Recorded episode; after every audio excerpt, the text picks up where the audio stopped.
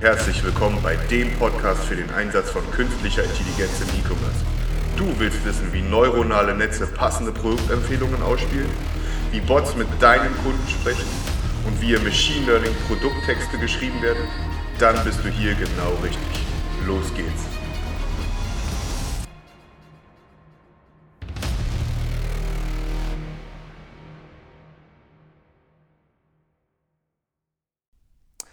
Hallo und herzlich willkommen zur zweiten Episode von dem Podcast KI im E-Commerce. Ähm, jetzt ist jetzt leider ein bisschen viel Zeit vergangen seit der ersten Episode, die wir ja, hier mit, ähm, mit dem Markus Brunner und der Sabrina Jansen gemacht haben.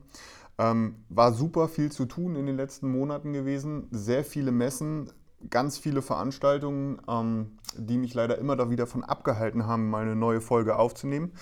Ähm, das ist jetzt aber erstmal vorbei, bis auf weiteres und es wie gesagt, ganz viele tolle Messen und Veranstaltungen äh, besucht und da habe ich auch echt viel zu erzählen, viel mitzuteilen, neue Sachen auszuprobieren und genau das werden wir jetzt hier in deutlich regelmäßigeren Podcasts dann äh, auch immer wieder behandeln. Ähm, ich bin heute alleine und werde heute über das, äh, über das Thema Predictive Analytics oder der Blick in die Glaskugel mit euch sprechen. Ähm, zuvor würde ich aber gerne so ein bisschen Housekeeping machen. Das ist ein Begriff, den ich mir aus so ein paar SEO-Podcasts abgeguckt habe, wo man einfach mal so ein bisschen in die Branche reinschaut, ähm, was, was ist da zuletzt passiert, was, was gibt es Tolles, Neues, was jetzt vielleicht nicht direkt mit dem Thema des Podcasts zu tun hat und so weiter und so fort. Ähm, und da wollen wir auch mal direkt einsteigen, denn es war gestern so weit gewesen, dass äh, in Nürnberg der Digitalgipfel stattgefunden hat. Ähm, das ist eine ziemlich große Veranstaltung, wozu das Innenministerium eingeladen hat. Und ähm, da haben wir natürlich auch mal raufgeschaut, wie das denn da so gelaufen ist. Ähm, ich werde es mir auch verkneifen, hier ein, ich nenne es jetzt mal Neuland-Bashing oder dergleichen, ähm, ja, jetzt hier abzufeuern. Ähm, aber ich möchte mich hier mal auf einen Artikel beziehen vom Handelsblatt. Äh, Einsatz von KI. Frust beim Digitalgipfel. Hier weht ein Hauch von Cebit.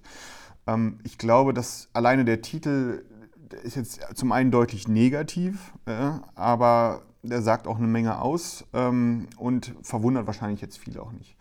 Trotz alledem gibt es da auch ja, Nennenswertes, äh, viel Nennenswertes, aber wir werden jetzt mal auf so ein paar Sachen eingehen. In den Show Notes werde ich dann aber auch nochmal den Artikel verlinken, also falls ihr da selber mal reinschauen wollt.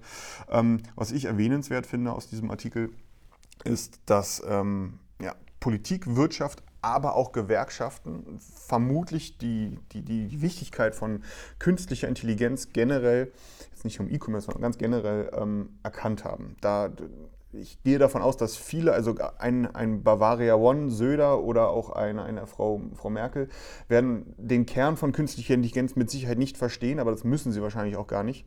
Ähm, wichtig ist, dass, dass sie wissen, dass es hier ein wichtiges Thema ist.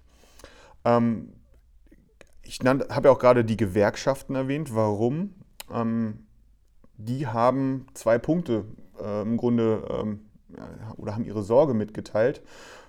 Einer davon oder einen davon finde ich äußerst überraschend ähm, und zwar die Sorge, dass Unternehmen es einfach verpennen, die, dieses, dieses wichtige Thema mit in ihre Unternehmen einfließen zu lassen ähm, und somit Wettbewerbsnachteile ähm, bekommen werden und somit natürlich, die Aufgabe der Gewerkschaft oder Hintergrund der Gewerkschaft, natürlich dann äh, Arbeitsplätze abbauen müssen. Ähm, andersherum natürlich genauso die Sorge generell um Arbeitsplätze, also die, das Ersetzen von menschlichen Arbeitsplätzen durch künstliche Intelligenz. Ähm, das ist das Offensichtliche, was man bei einer ähm, Gewerkschaft gedacht hätte. Ähm, klar, da wird es eine ganze Menge geben. Ich, ein typisches Beispiel ist, wenn dann jetzt wirklich ähm, alle Autos irgendwann mal autonom sein werden. Und meiner Meinung nach, also eine ganz persönliche Meinung ist so, dass es da, dass das wird schneller kommen, als es viele, vielen lieb sein wird auch. Ähm, wer braucht dann noch Taxifahrer und wer braucht dann noch Fahrlehrer?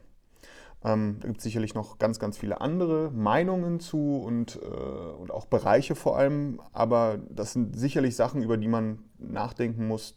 Und von daher ist es, glaube ich, auch ganz gut, dass die Gewerkschaften hier versuchen, so ein bisschen Druck zu machen. Ähm, Kritik kam auch äh, direkt von der Bundesregierung oder Vertretern der Bundesregierung, vom, vom, vom, vom Herrn Altmaier, ähm, dass im Grunde, und damit hat er auch vollkommen recht, ähm, das Thema künstliche Intelligenz im Mittelstand, ich meine jetzt gar nicht so auf Konzernebene, ne? jetzt hier so SAP, VW und so weiter und so fort, da ist das natürlich ein Thema, aber im Mittelstand, und da wissen wir alle, dass der Mittelstand so der Motor der deutschen Wirtschaft ist, überhaupt nicht angekommen ist. Und ähm, dem würde ich subjektiv sofort äh, zustimmen, denn selbst in Branchen wie bei uns im E-Commerce ist dieses Thema eine total, bis jetzt eine totale Randerscheinung. Ähm, und viele Händler, mittelständische Händler, haben sich mit diesem Thema null bis gar nicht auseinandergesetzt. Das ist natürlich auch ein Grund, weswegen wir jetzt hier so einen Podcast machen. Ähm, aber das, das ist ein Thema, was, womit man sich deutlich mehr mit auseinandersetzen müsste. Ähm, genau, wie gesagt, den Artikel habe ich mal in den Show Notes dazu verlinkt. Äh, zweites Thema ähm, kam jetzt gestern, vorgestern, ähm, hat Amazon seine äh, internen Machine Learning Kurse, die eigentlich für die eigenen Entwickler gedacht sind, nicht waren, sondern sind, äh, öffentlich und kostenlos zur Verfügung gestellt. Das sind insgesamt 30 Kurse mit über 45 Stunden Material, Videos, Testanwendungen und so weiter und so fort, ähm, die man sich jetzt reinziehen kann. Ähm, Level ist vom Anfänger, aber auch für fortgeschrittene äh, Entwickler natürlich in erster Linie.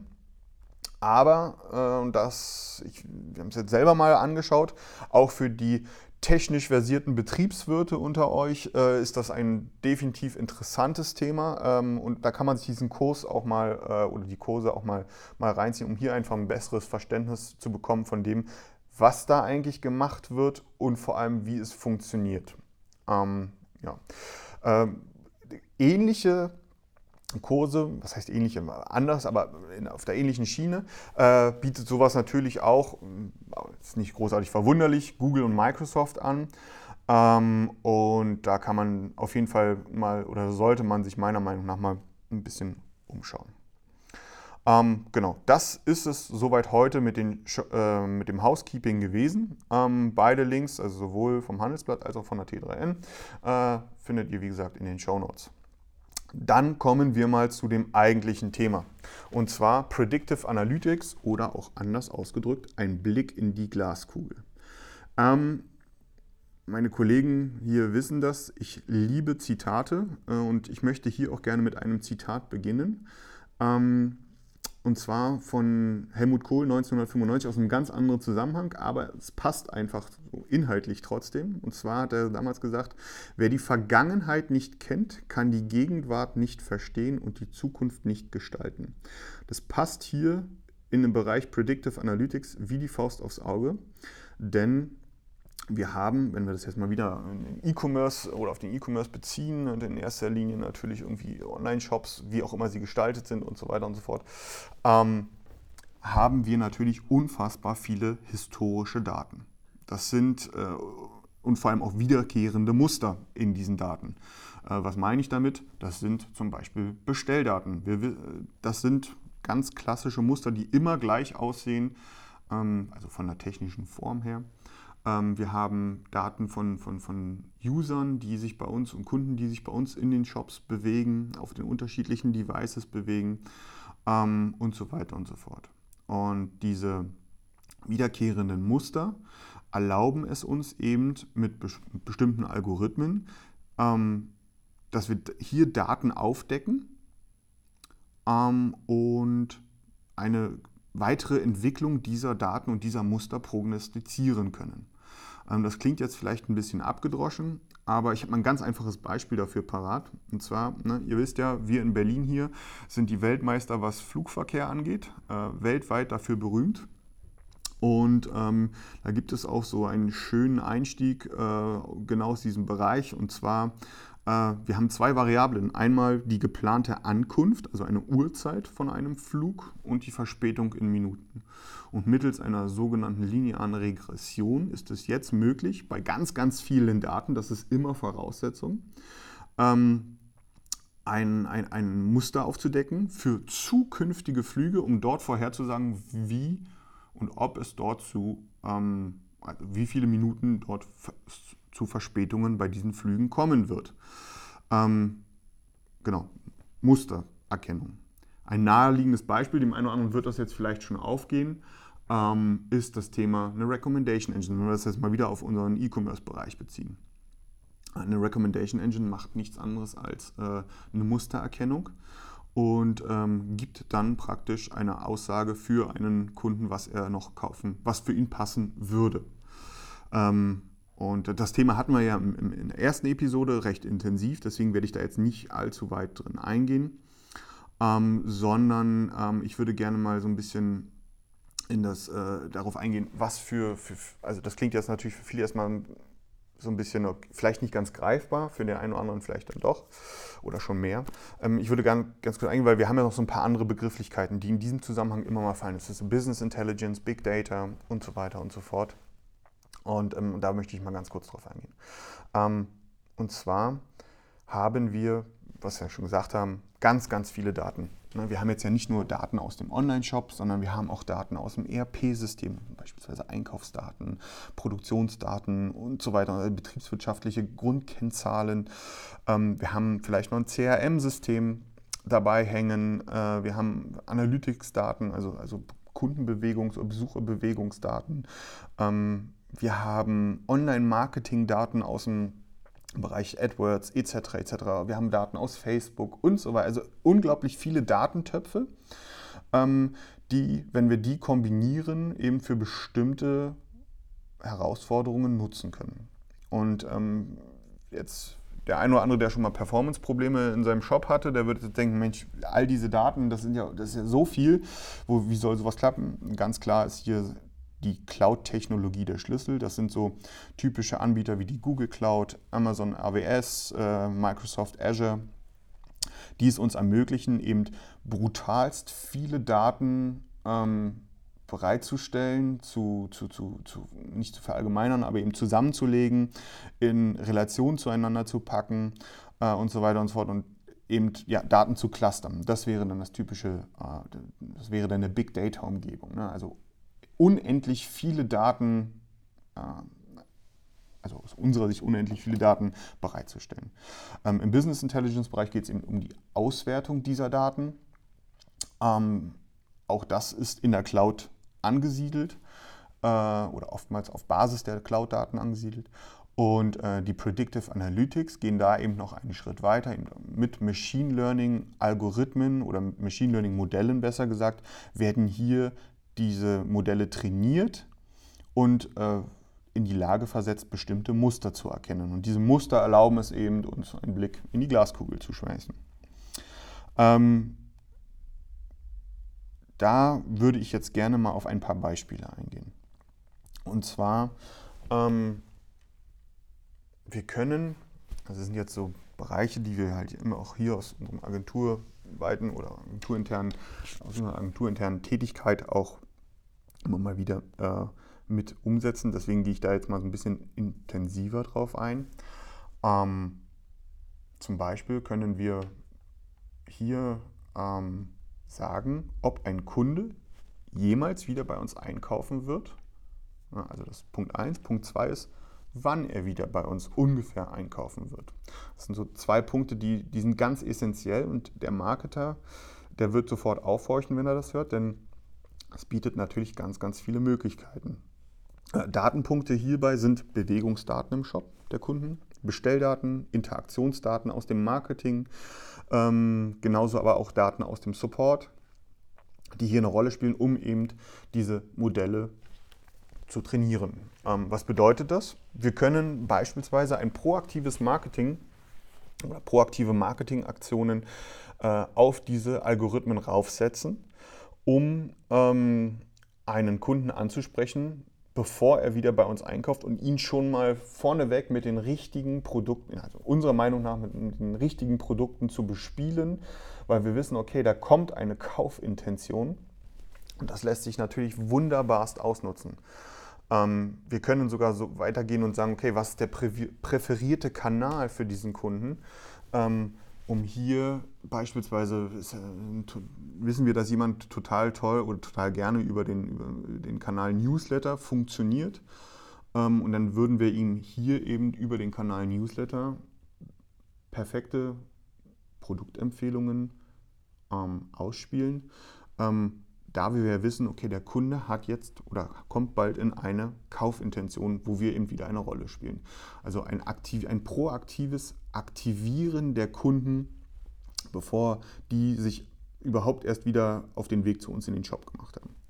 Ähm, genauso aber auch andersherum. Ne? Wir, wir können ja vorhersagen mit ziemlicher Gewissheit, sofern die Daten stimmen, dass ein Kunde wahrscheinlich gar nicht mehr zu uns kommen will. Warum auch immer. Nicht das richtige Produkt, nicht der richtige Preis, schlechte Erfahrungen, äh, wie auch immer.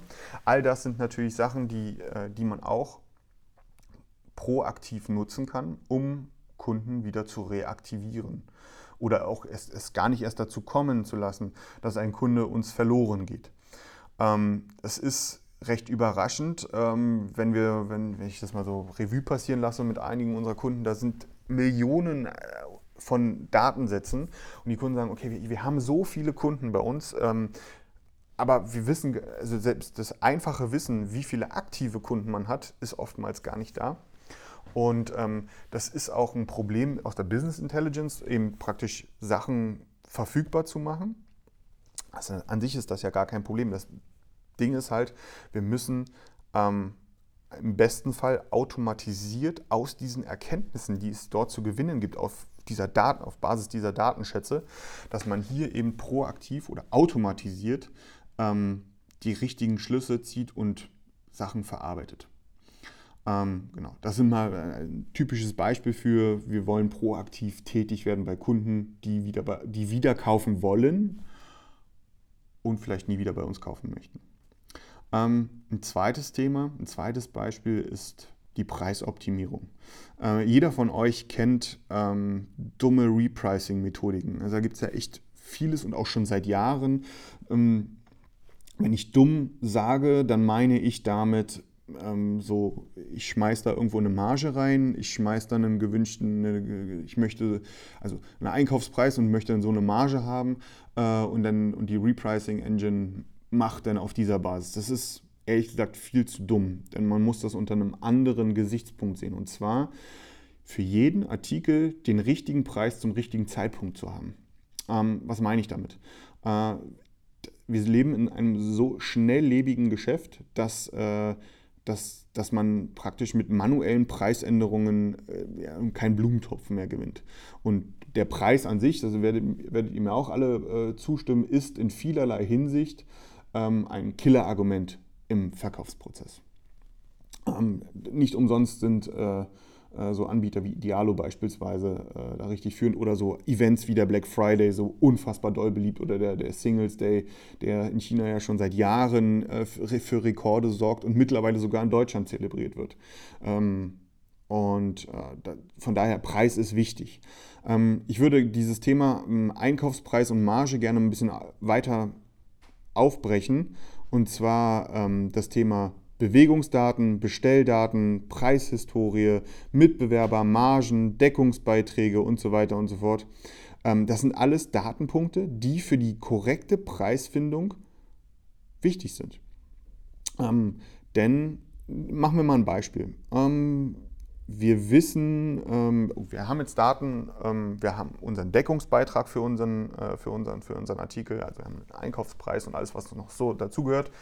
Ähm, wir wissen, was die Mit Mitbewerber für diesen Artikel haben möchten, beispielsweise weil wir äh, Idealo angezapft haben, Amazon angezapft haben, eBay angezapft haben. Das ist ja alles heute überhaupt, überhaupt gar kein Hexenwerk mehr.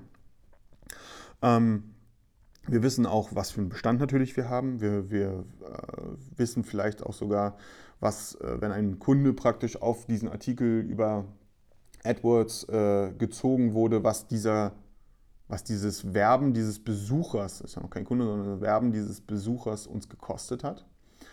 Ähm, dann können wir daraus Schlüsse ziehen und genau den richtigen Preis anbieten. Ähm, nehmen wir ein Beispiel, ähm, und zwar gar nicht darum, irgendwas billiger zu machen, sondern ich würde es andersherum mal sehen. Ähm, wir können auf Basis unserer Historie, nehmen wir an, andersrum, so, wir haben ein, ein T-Shirt, ja? T-Shirt mit einem Einhorn drauf, soll ja sehr beliebt sein, sowas. Ähm, das verkaufen wir bei uns im Shop für 15 Euro. Wir haben noch einen Bestand von drei dort. Ähm, auf Basis der Analyse unserer historischen Daten können wir, wissen wir, dass wir zum Preis von 15 Euro ähm, das Ding oder die letzten drei Dinger, die wir da haben, definitiv loswerden. Auch obwohl ähm, andere Mitbewerber das Ding für beispielsweise 13 oder 12 Euro oder wie auch immer verkaufen. Ähm, das ist wichtig für, für den Händler, für euch Händler, ähm, dass man sagen kann, nicht immer nur der billigste Preis gewinnt, sondern ähm, auch die Erkenntnis, also die unterschwellige Erkenntnis. Ähm, auch wenn wir mal nicht den billigsten Preis haben, wissen wir, dass wir trotzdem ähm, Sachen verkaufen können. Und das ist ganz, ganz wichtig, ähm, die hier praktisch eine, eine Repricing-Engine auf ein komplett neues Level hebt. Ähm, normal ist meiner Meinung nach in viele, bei den meisten Händlern, wir haben einen festen Preis für einen Artikel, der ist, der ist so kalkuliert, meistens in einer äh, Aufschlagskalkulation. Äh, und dann werden wir hier meistens noch irgendwie mit äh, Aktionen arbeiten, um hier mal runterzugehen oder so. Das ist aber nichts Dynamisches und genau das ist eine Sache, die mit dem, mit dem Hintergrund Predictive Analytics anders wird. Ähm, dass man hier wirklich an eine, man kann, ich würde das auch nicht Repricing nennen, sondern ich würde das eine Margenoptimierung nennen, eine kontinuierliche Margenoptimierung ähm, im automatisierten Umfeld ist damit möglich. Und das ist auch äh, technisch gesehen jetzt nicht eines der kompliziertesten Themen, ähm, die aus dem Bereich Predictive Analytics kommen. Auch ein spannendes Thema oder ein weiteres äh, Beispiel ist die Retourenoptimierung. Ähm, wir können ja, auf Basis der historischen Daten wissen wir, dass zum Beispiel ähm, bei manchen Besuchern aufgrund deren, von deren Bewegungsdaten, vielleicht auch Bestell, nicht nur vielleicht, sondern definitiv auch Bestell- und Retourenhistorie, ähm, dass ein aktueller Warenkorb, den der Kunde jetzt gerade im Shop hat, ähm, irgendwie, dass, dass, dass uns das Ding wieder zurückkommt. Wir wissen es einfach vorher. Ähm, das, das ermöglicht, ermöglichen uns hier eben die Machine Learning-Modelle. Ähm, und ähm, ich will sagen, wir haben äh, gerade auch bei den Cloud-Diensten ist es eben möglich, auch Live-Daten, ähm, Live-Abfragen in, in, kürzester Zeit ähm, hinzubekommen. Und ähm, wir haben jetzt das Szenario, ne, wir, wir, wir, wissen, dass der Warenkorb, den sich der Kunde gerade zusammenstellt, dass der geschlossen wieder an uns zurückkommt. Ähm, was, das setzt uns natürlich ganz andere Möglichkeiten, denn wir könnten jetzt Beispielsweise könnten wir den Kunden im Warenkorb darauf hinweisen, dass wir hier doch eine bessere Auswahl für ihn haben oder, oder, oder. Ähm, oftmals ist es aber so, dass wir es gar nicht erst dazu kommen lassen brauchen. Denn ähm, nehmen wir an, dass äh, der Kunde, wir, also wir kennen den Kunden, wir kennen seine Bestellhistorie, seine Bewegungsdaten, seine Retourenhistorie. Und bevor er anfängt, seinen Warenkorb zusammenzustellen, können wir genau diese, dieses Wissen in unsere Recommendation Engine stecken. Bedeutet, der Kunde wird gar nicht erst zu den Artikeln geleitet, wo wir wissen, dass sie, äh, dass sie an ihn, ähm, dass, dass die wieder an uns zurückkommen würden. Machen wir es praktischer. Das ist ein ganz typischer Fall aus dem, aus dem, aus dem Modehandel. Ähm, jemand hat schon mal drei Levi's an uns äh, zurückgeschickt. Ähm, von daher können wir davon ausgehen, dass eben die Passform von dieser Hose nicht für ihn optimal ist. Und ähm, weil das eben noch bei tausend anderen passiert ist, die dann wiederum was anderes bestellt haben, was nicht zurückgekommen ist, können wir ihm eben genau diese, ähm, diese, diese, diese Empfehlungen dann schon im Shop vorher ausstellen, bevor sich der Kunde den Warenkorb ähm, zusammenstellt. Das bedeutet, dass wir haben auch hier wieder eine, Proakt eine Möglichkeit zur Proaktivität, es gar nicht erst zu Retouren kommen zu lassen und auch den Kunden natürlich hier eine super Experience zu bieten, denn auch der findet Retouren jetzt nicht toll.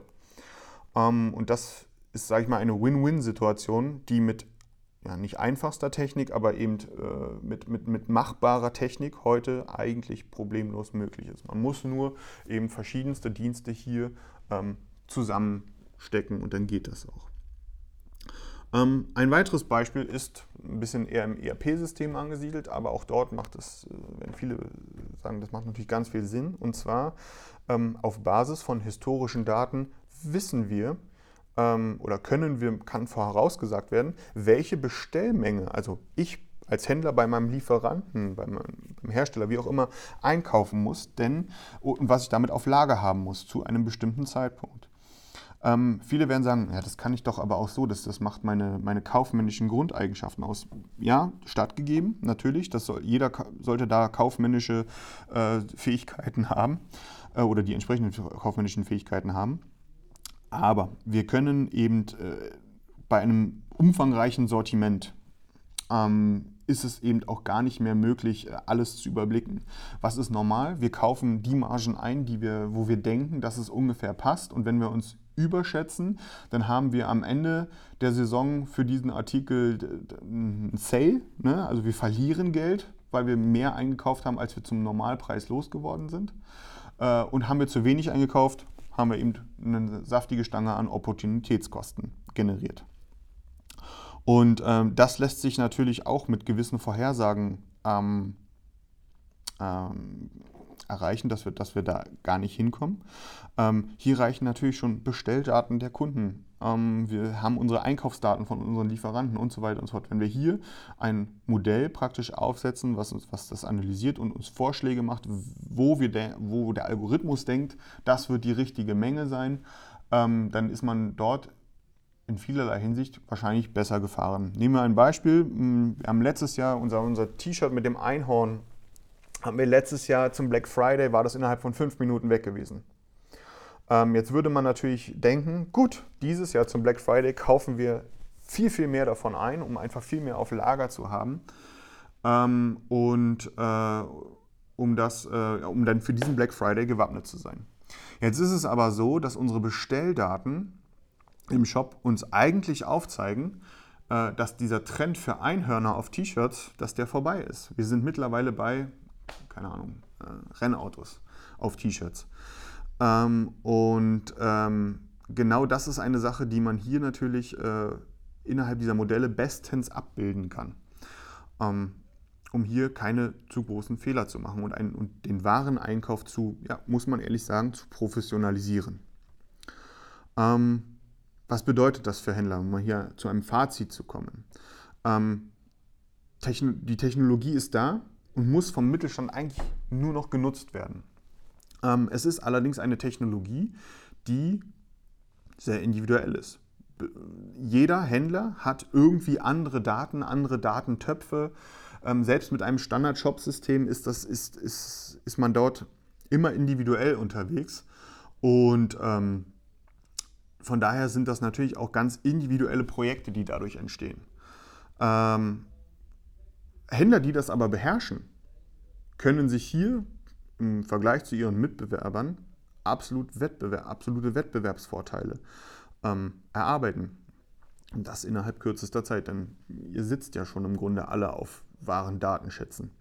Ähm, ich sehe das ja schon alleine im Bereich der Recommendations. Ähm, viele, viele, viele, viele, viele Händler haben gar keine, haben nicht mal eine Recommendation im Einsatz, wobei das eigentlich ähm, eine Basis für jeden Online-Shop sein sollte, ähm, weil das eine, eine nachweislich, äh, eine nachweislich bessere Art ist, äh, Produkte zu präsentieren, und zwar die richtigen Produkte für den Kunden. Ähm, wenn wir das jetzt nochmal auf unsere, unsere Beispiele von zuvor mit, äh, mit den Marketingmöglichkeiten äh, für, für Kunden äh, verknüpfen, wenn wir das mit Retourenoptimierung äh, verknüpfen, wenn wir das mit einer Preisoptimierung oder Margenoptimierung verknüpfen und so weiter und so fort, dann werden Händler, die eben diese Disziplinen oder Disziplinen ähm, technologisch abbilden, die werden einen megamäßigen Wettbewerbsvorteil haben und sich dann natürlich auch in Zukunft durchsetzen. Ähm, das soll es für heute erstmal gewesen sein zum Thema Predictive Analytics. Hm, wenn dort Fragen sind, gerne über die üblichen Kanäle äh, melden, austauschen. Ähm, wir haben auch eine äh, Gruppe, eine neue Facebook-Gruppe ähm, gegründet, KI im E-Commerce. Ich werde die Verlinkung dort auch nochmal in die Show Notes packen. Ähm, die ist natürlich auch noch gerade total am Anfang, aber es sind schon einige Leute dabei und es hat auch schon die eine oder andere kleine Diskussion gegeben. Äh, von daher, ihr seid alle ganz herzlich willkommen, dieser Gruppe beizutreten. Ähm, und ich möchte jetzt auch nochmal oder auch schon mal ähm, den kommenden Podcast äh, ankündigen. Und zwar ähm, wird der nächste Woche herauskommen. Da geht es um ähm, ein Resümee der Chatbot-Technologie im Jahre 2018 und was ist zu erwarten im Jahre 2019 von dieser sehr, sehr, sehr spannenden Technologie. Also, ähm, ja, vielen Dank für, eure, für euer Zuhören und ähm, bis bald. Danke, ciao.